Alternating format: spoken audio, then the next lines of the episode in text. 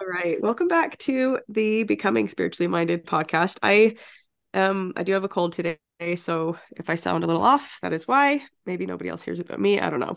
so I actually realized I've never I don't think I've really given like a good introduction on this podcast about who I am. So I am a life coach, but I love Jesus Christ and I love learning how to live a Christ centered culture. I also have another podcast called Perspective Detective, which is more focused on personal development and growth from a mental health and wellness lens, where I do bring in the gospel sometimes, but not all the time. And so I wanted to create another podcast that was more focused on the gospel of Jesus Christ through discussing conference talks. But I can't help but bring in life coaching, not life coaching principles. I call it that, but it's really just um growth and progress and things that make our life good and true principles. So, that said, today we are talking about the talk called Love Thy Neighbor by Elder Ian S. Arden. He is a member of the 70. He is a teacher by profession. He's native to New Zealand and he's currently serving as the presiding bishop in Central Africa over 17 countries. So today I have with me Emily Wardrop. She mm-hmm. is my friend from college, so lots of years ago. And we actually reconnected when we both discovered that we were both into life coaching. So uh, Emily coaches moms who have children with type 1 diabetes. And, but before she really niched down to diabetes, she had a podcast called Believe You Are a Good Mom. And Emily is the best cheerleader that I know. She is the person that if you want to go to somebody that will offer you grace and compassion and help you have acceptance for yourself like emily is the person for that. She's so so good at that. So i'm really excited to have her here on the podcast today for this talk. And let's just jump right in. Emily what stuck out to you the most from this talk? Okay so love thy neighbor. I feel like literally the purpose of life is to learn how to love and so I love this talk because this is the whole point, right? is to figure out how the heck we love people the way Jesus loved people. Yeah. And and actually speaking of all your podcasts and my podcast and I actually my second most listened to my podcast is the topic was purpose of life. And I think that maybe that's something in the search engine optimization, you know, like people are literally like Googling what's the purpose of life? People mm. want to know you know? And yeah, we have course. the answer in the gospel and we just kind of take it for granted you know that we know the plan of salvation we know the big picture we know why we're here on earth and yet we still need to be reminded all the time. And i like to just simplify it down to the purpose of life is to learn to love. So that's what we're going to talk about today. I it's, love that. It's so much more simple right I mean, we hear, you know, there's lots of different options. The purpose of life is to have joy. The purpose of life is to get back to God. It's to use your agency. It's to learn about Christ. It's all those things. But all of that, if you can learn how to love, then all of those other things fall into place. Yeah. And it's so, it sounds so simple, but it's not easy. and it's really a lot more profound than it sounds. So, well, it's only uh, not easy because of the natural man and the yeah, natural brain that gets in exactly way, right. Exactly. So we are good. God made us. He said it is good. We've always been good, and now we're in this mortal probation where we have these fantastic brains and nervous systems and bodies and things that are all like we're just trying to get it all figured out. And and love is a huge piece of all of that. So, do you want me to jump in? to the yeah, of course. Yeah, we're there. So he describes like you said, his work in Africa. And this is really fun for me because ever since I was a kid, there was this, there was this other kid that I kind of, you know, had a crush on in elementary school. And he was from Africa. And his mom came and like taught us all about Kwanzaa at Christmas time and all the things. And so Africa has always been on my bucket list ever since I was a kid. And anytime they talk about Africa at General Conference, I always get like really excited because of that. so, and I actually have Africa on the map behind my head right now. yeah. we're talking, but none of you can see that. Anyway, so it is it's just absolutely crazy to listen to him describe the conditions that like this is happening in the world right now. So many people live like this and it's just crazy.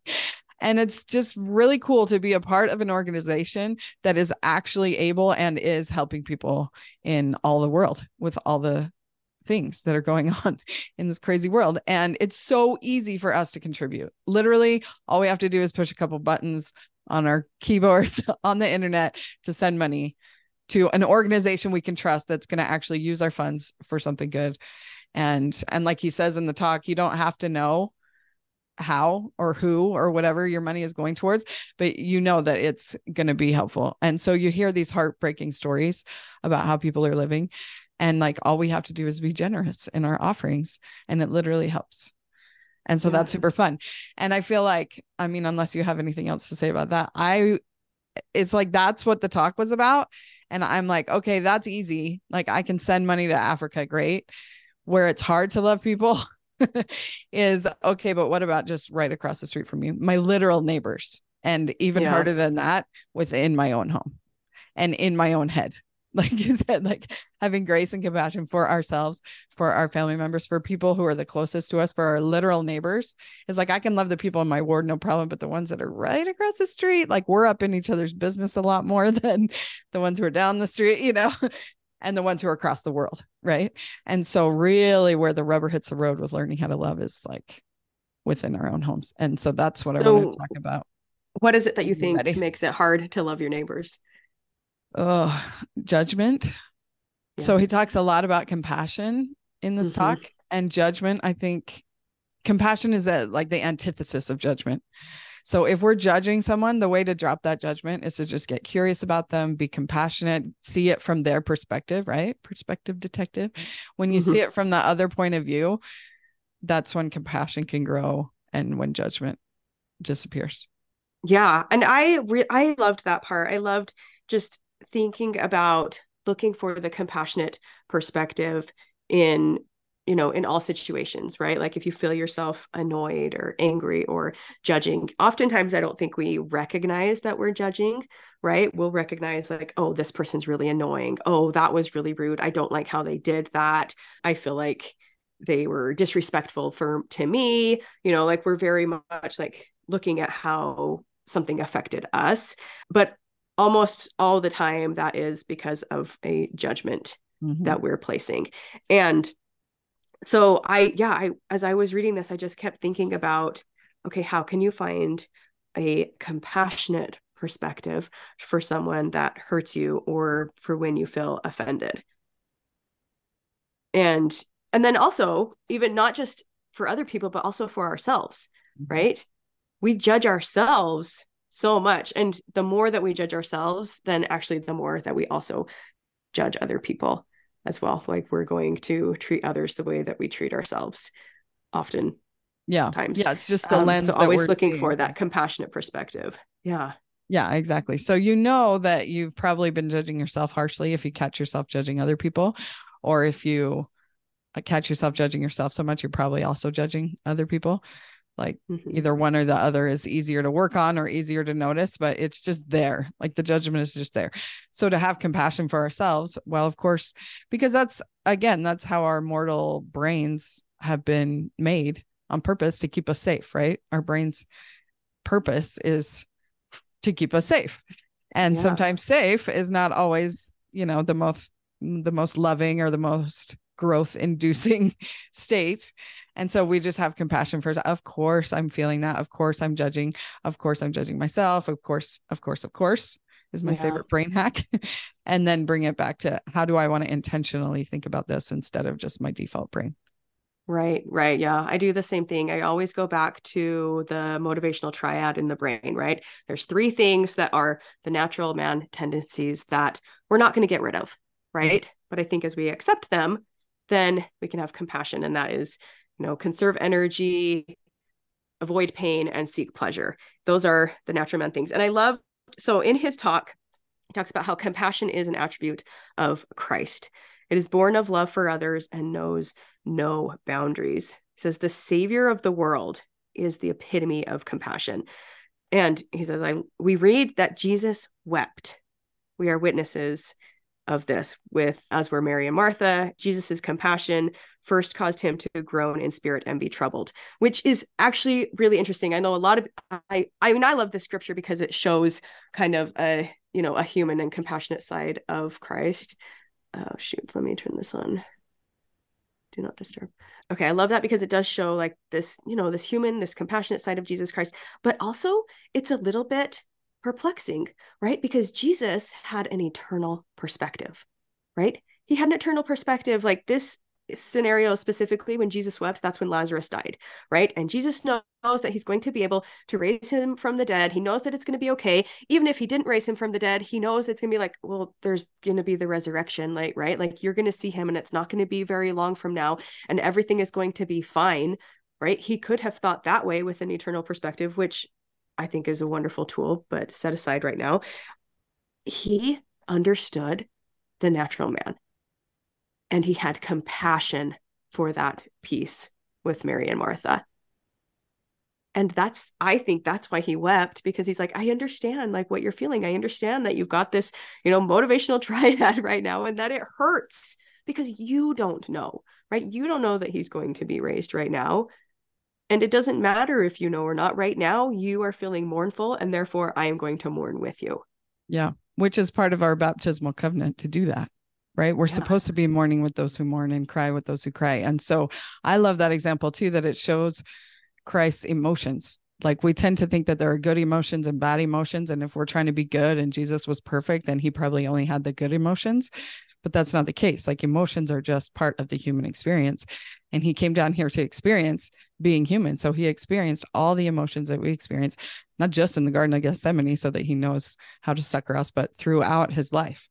So yeah. he instantly had that empathy with her that she was sad. I mean, all those thoughts you just gave us, like, yeah, when we stop and think about things, we can rationalize, oh, we don't have to be sad because we know the eternal perspective but someone just died. We're sad. Like we're not going to think our way out of those natural feelings that just happen. And how awesome that that happened for him too. So he yeah. totally gets it. Yeah. Well, I mean, even bring this into like a realistic, like present scenario, right? Like with my kids, if they're like throwing a fit because they can't have a piece of candy or something, and I'm like, well, it's not a big deal right? Mm-hmm. Like it's just a candy bar. You're going to get one later, or it's not going to do anything for your life or whatever. It's important to them. Yeah. Right. It's important to them right now because they're not, again, like always going back to that that brain motivational triad like they're not getting the pleasure mm-hmm. that they expected and if i can come at that from a compassionate perspective of like yeah actually that that sucks that's hard mm-hmm. that you're not getting what you want right now you know, and come down to to that level. I don't even like I don't like that phrase come down to their level. I don't like it. but just I, I just from looking at it, yeah, just looking yeah. at it from a compassionate perspective of like, of course you're upset about this. Mm-hmm. Of course you are. You know, and not, you know, judging them or shaming them for being upset about a piece of candy or being upset that they have to clean their room or something. Of course they're upset about this and having compassion i feel like that raises the energy level for both of you in this parent child relationship and for yourself to love them and then to guide them through a problem solving or processing their their feelings or something. And that's absolutely something that we learn from jesus christ. Mm-hmm.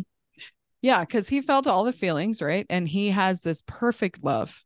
So if we look at love as an emotion it didn't mean that he felt happy all the time. Like because he has this perfect love that doesn't necessarily mean that he was in like the quote unquote positive emotions all the time. So i think sometimes we think that we need to do that. We're like oh we're supposed mm-hmm. to love all the time. What would love do? What does love look like oh no, I feel angry right now. I feel frustrated. That must be that I don't love, you know? Because if love is a feeling that comes from our thoughts, how often are we literally feeling love towards our children during the day? like we're usually feeling frustrated or irritated or annoyed or, you know, yeah. whatever towards, you know, the people that are the closest to us who we love the most. So we've made this commitment. Love is a commitment, it's a decision. You know, I decide I'm going to love my husband forever. That doesn't mean I feel love 100% right. of the time right it's a decision. It has to be a decision every day. Yeah. And so maybe he was able to like maybe love is not an emotion the way we think of all the other emotion. I kind of think of it as like an umbrella, like peace or love. There's some states of being. Like it was just his state of being. He just is love. And we are too. And we also feel all these other things. And so we don't have to beat ourselves up if we're feeling bad or having, you know, quote unquote negative emotion towards somebody that we're not in love all the time. It's it's just coming back to remembering that's who we are and that we can live in alignment with who we are and like glimpses here and there, but we're also having a human experience. And that for me brings compassion to me and to everyone else who's doing the same tricky human thing. Yeah. Yeah. Yeah, absolutely. So one of the things that I that I got from this and this is this has shown up with every conference talk that I that I have studied so far is that what you do matters and that the Lord sees you that the Lord sees every one of us. Um, I saw that in this talk, I saw it where he says, Despite our every effort, you and I won't heal everyone, but mm. each one of us can be the one who can make a difference in the life of someone else. And then he says, It is sufficient to give or to do what you are able, and then allow Christ to magnify your effort. Yeah, I love that part. So I like especially he says, despite our every effort, you and I won't heal everyone. I'm like, actually, you and I won't heal anyone. Like Christ is the one that does the healing. And we can be, what else he say? Each of us can be the one who can make a difference for good in the life of someone. So we're doing yeah. our little part. We're bringing our loaf and our fish. And then he's the one who actually magnifies it and heals people right. through our little efforts to try to help. Right. But you do have to make an effort, yeah. right? Yeah. you do have to you show have up to you, do, you have part. to bring you know whatever small amount that you have and i just i don't know that just brings so much peace and joy to my heart that the lord will magnify my effort that what that what i do matters that what you do matters yeah yeah and the other story he brought up is the good samaritan yeah which if we're thinking about in those days you know the samaritan specifically was like enemies, right, with the Jewish people. And so he is making a point that it was a Samaritan who stopped and took such good care of them. And so we need to be really honest with ourselves and look at like because the is the you know like the Lamanites and the, the Nephites, the ites of those days is the isms of our days. So our racism, our sexism, our ageism, our you know enlightenment isms. like you know, I like to be judgmental of people who don't think the same way I do about life coaching skills. You know, I'm like, mm-hmm. so we have to be really honest with ourselves. Like, who is it that we're looking down on that we think is less than the way that the Jews would have thought about the Samaritans, you know? And yeah. I mean, even I have like really dumb biases like nerdophobes, like, oh, I get so uncomfortable around nerds. Like, they're so nerdy or something, you know, like in the past, I've maybe said something like that. So, like, or or people who are so arrogant or so whatever or you know right just all things that you place judgment on right? Yeah, like all the judgments right? judgments. Yeah and so it's the compassion that gets rid of all those judgments by knowing that like i don't know it's just it's just an awesome story to see somebody who socially should have like been shunning him but it was his own people and like the people who were the highest in the church or like so special that they could do whatever at the temple all the things you know?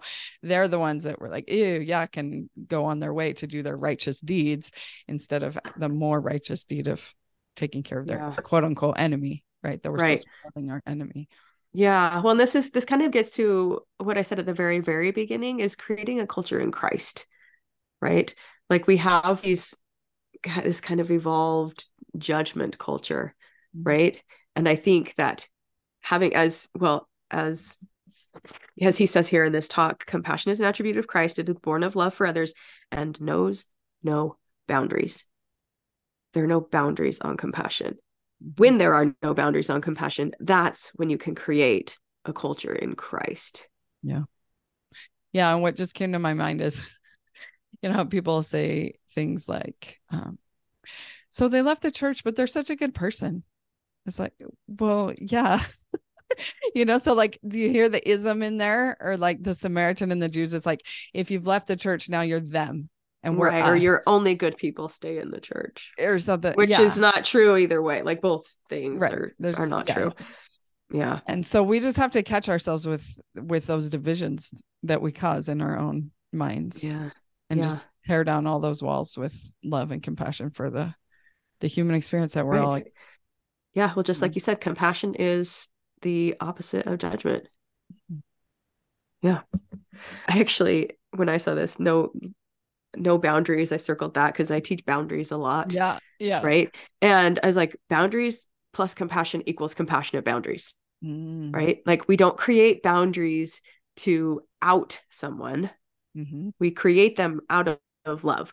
We create them to preserve a relationship. We create them for safety. We create them um, so that we can have security and safety and love. yeah so he's not saying which it kind of looks like he's not saying that if you have compassion you have no boundaries he's saying the No, he's not saying that at compassion has all. no boundaries Yeah, exactly.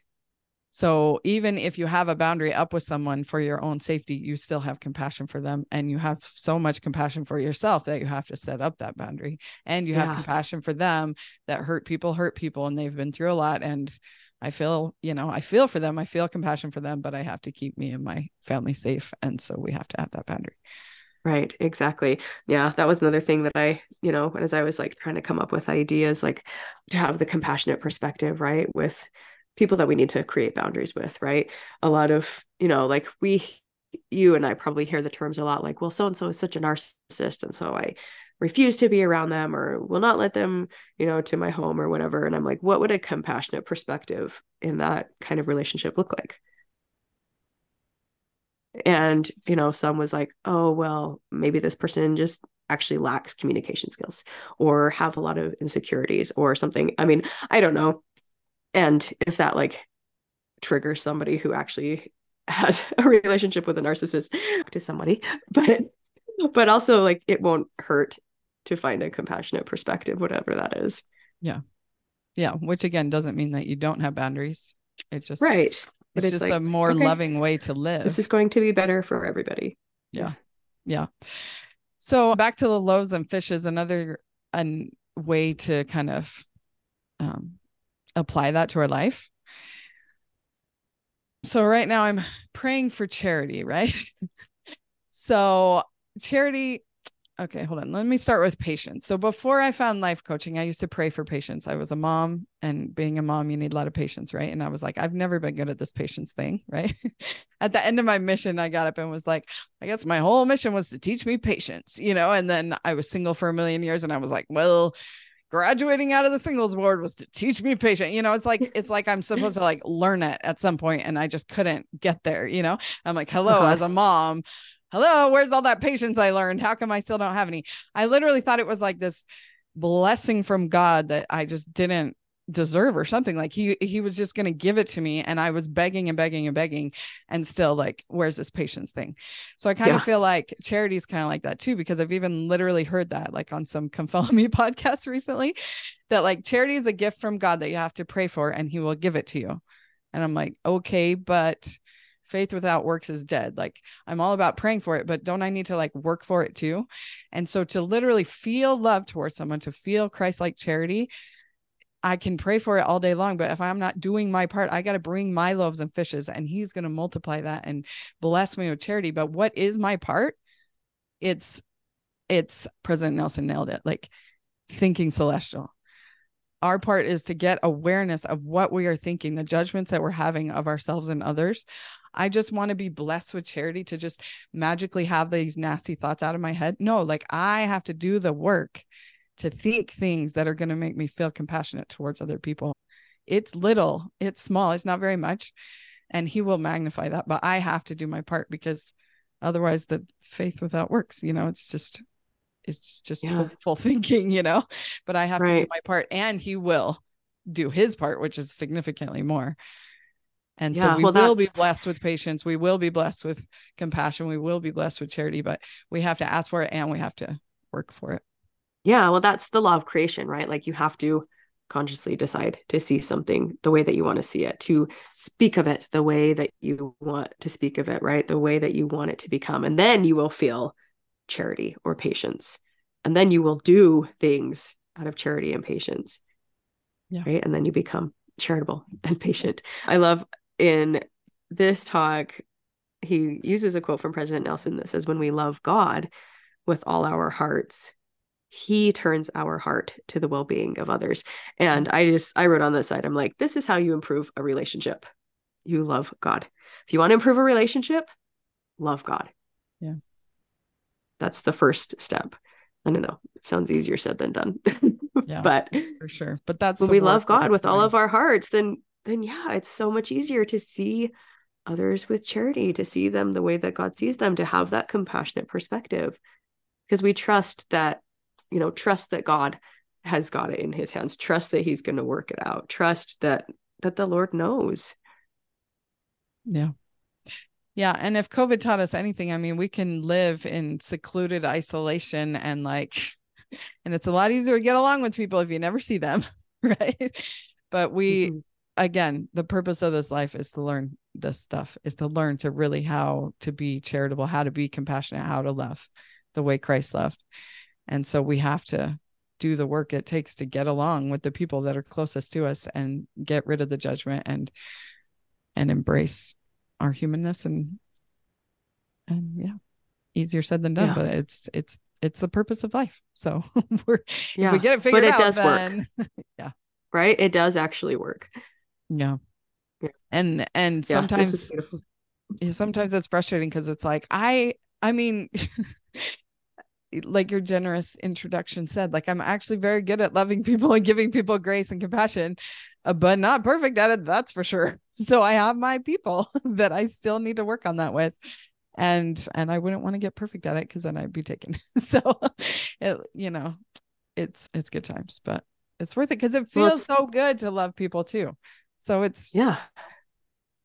It does. Well, that brings me to like one more thing that I wanted to bring up was when he's talking about the church humanitarian efforts and responding to needs. And I just, you know, I just kept thinking about again, like about the good Sam- Samaritan who it says he bound up the man's wounds and took care of him. And I just imagined him. And I wonder, like, what was going on in the Samaritan's life at that time? And how did taking this man in heal him? Right? Like when we offer healing to others or offer service to others, it in turns heals our own hearts. i love that And so you good know, we'll never know what was going on with the Good Samaritan, but I do strongly feel that when we offer healing, we simultaneously heal ourselves. Yeah, for sure. And it's just the kind of the opposite of hurt people hurt people. So healed people heal people. Yeah. And in our healing journeys, as we learn things, that's why both of us are life coaches because we found these fun tools that have really helped us. So now we want to use them to help other people. And doesn't mean that we're perfect and we're trying to help, you know, it just means we got one little thing figured out. We want to help that you know? Yeah, yeah. But yeah, I mean, you don't even have to be healed to heal others, right? Like Right. it's like it can come after, right? Yeah. Healing, healing. Yeah, it's perpetual. And I I do strongly think that that is, you know, that's a gift from God. So, anyway, That's all the notes I had. yeah. Love thy neighbor. Well, this is Easier said yeah. than done. yeah, no, this was a beautiful talk. It, it seems like a like a shorter one. I I really loved it and appreciated his words. And I guess the last thing that I would say is just like I just testify that I know it's true. I know that as we love God first, then it is so much easier to love others and to have compassionate for others when we seek that per com- when we seek that compassionate perspective then things change and that's what we want right that's ultimately what we're going for is is change and progress and growth and that that comes from loving god and seeking to have compassion Yeah. And the third great commandment to love ourselves also. Yeah. Love God. All right. yeah thanks for being here emily yeah. Thanks for having me. talk again later